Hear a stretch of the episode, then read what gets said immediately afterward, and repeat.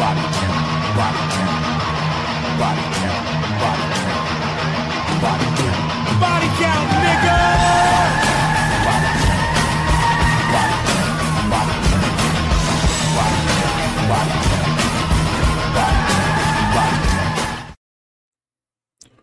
Hello, ladies and gentlemen. My name is Brett Keane, and you are watching and listening to The Brett Keane Show. When you get an opportunity, check out my international radio station. You can also check out my books, music, art, as well as my merchandise whenever you're given an opportunity or find the time. Today, we're going to do a deep dive investigation into the supposed hate crimes that have been done against atheists as well as transgenders out there. We've heard countless times and watched countless videos where non believers as well as transgenders claim that they're hated on in society, and it's the reason why they attack Christians and religious people and people of all over for getting their pronouns wrong, misgendering them, and all these different things, and how they lose opportunities and jobs due to being a transgender. Let's find out if that is true. Let's take a listen to this investigation that was done into this and find out if there's any facts or truth to back it up. November 20th was Trans Day of Remembrance. For those of you who don't know, Trans Day of Remembrance is an international annual observance to commemorate the lives lost to anti transgender violence. In addition to hashtags trending all week to remember all the so called targeted hate crimes against transgender people across the globe, politicians like Canadian Prime Minister Justin Trudeau took to social media to offer condolences for all the lives lost to hate. In a post met with intense mockery, he wrote, Transphobia is unacceptable. Today we remember those whose lives have been taken because of this hate, and we recommit to making sure that everyone can be who they are, openly and proudly, without fear. Hashtag Trans Day of Remembrance. The only problem is, there haven't been any trans people murdered because of their so called gender identity in North America at all in recent years. And that's if we look at the data from trans activists themselves. For example, the Human Rights Commission releases a list of transgender people killed in the United States every single year. While it doesn't explicitly claim that all these lives were lost in hate crimes, it heavily implies it and makes every effort to lead readers to the conclusion that the names listed are transgender people murdered in hate motivated attacks.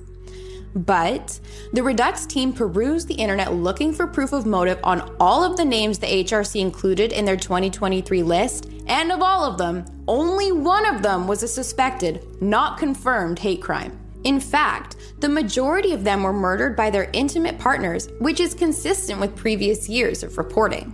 And the same goes for Canada.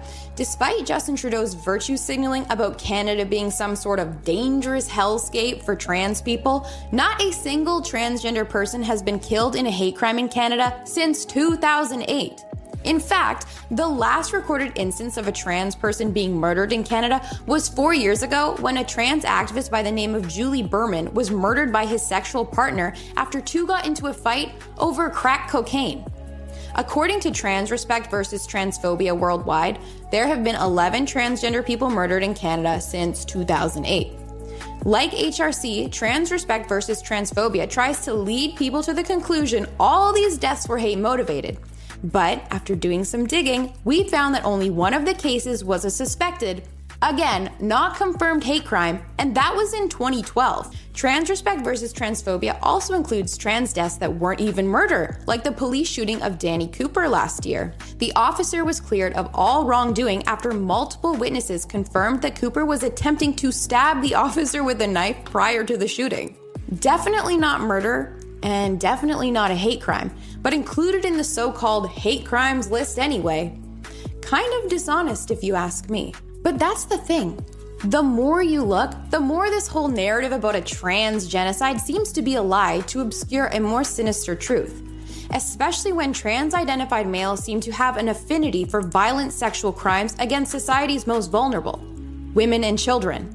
As Anna Slatz, co founder of Reduxx, pointed out in response to Trudeau's deeply ignorant post, there are more trans identified males in prison in Canada for raping babies than there are victims of transphobic murders since 2019. Some of whom, by the way, are serving time in women's prisons. Take Adam Laboucan, for example. He is a transgender sex offender currently serving a rare indefinite prison sentence in a women's institution for raping a three month old baby. And as if it weren't bad enough that the government allowed a violent rapist into a women's prison, the facility also has a mother and baby unit. And according to some of the inmates, Laboucan has been caught leering at infants in the unit. So that's one baby rapist trans identified male versus zero trans identified males murdered by a hate crime in Canada. But let's expand our criteria a little bit, shall we? Another trans identified male serving an indefinite sentence for the risk he poses to public safety is Frederick Carissa Radcliffe. He's serving time in a women's prison for raping a young girl until she was incapable of walking. A third, Madeline Harks, is a serial pedophile believed to have targeted at least 60 victims and committed around 200 offenses related to sexual abuse. This sicko has been described as having an all encompassing preoccupation in sexually abusing young girls. So now we're up to three trans identified males serving extremely rare high risk sentences in women's prisons for raping very young children, versus zero trans identified males murdered in hate crimes in Canada and that's just off the top of my head. Similar situation in the United Kingdom, where, of course, Trans Day of Remembrance was also acknowledged by government officials. In the past year, there has been one murder of a transgender person, Brianna Ghey, a transgender teenager who was stabbed in a park in Cheshire for reasons that are not yet clear. But in the same time frame, Reduxx has reported on 11 transgender criminals arrested, convicted, or sentenced for sex crimes in the UK, of the 11, most were in custody for child porn possession or sexually assaulting minors.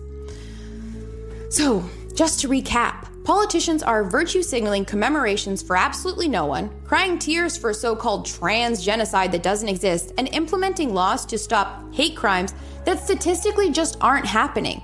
All while women and children are bearing the brunt of gender ideology's impact in silence, under threat of having their lives ruined if they talk about it. In a sane reality, we'd call all of this gaslighting. But I guess the world isn't very sane right now, is it?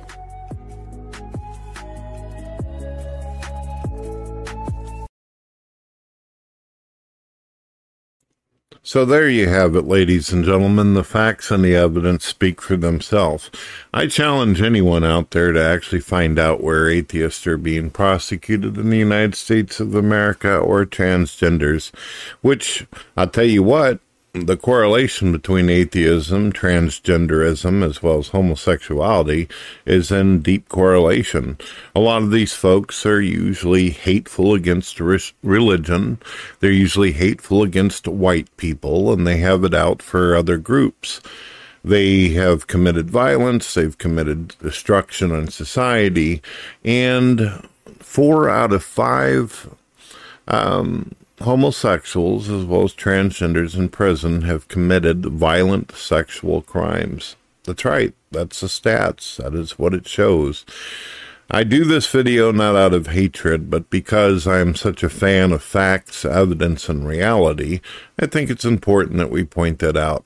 I'm getting so tired of the monsters playing victim out there. I'm getting so tired of children being harmed and people having to suffer under the tyranny of what these folks are doing.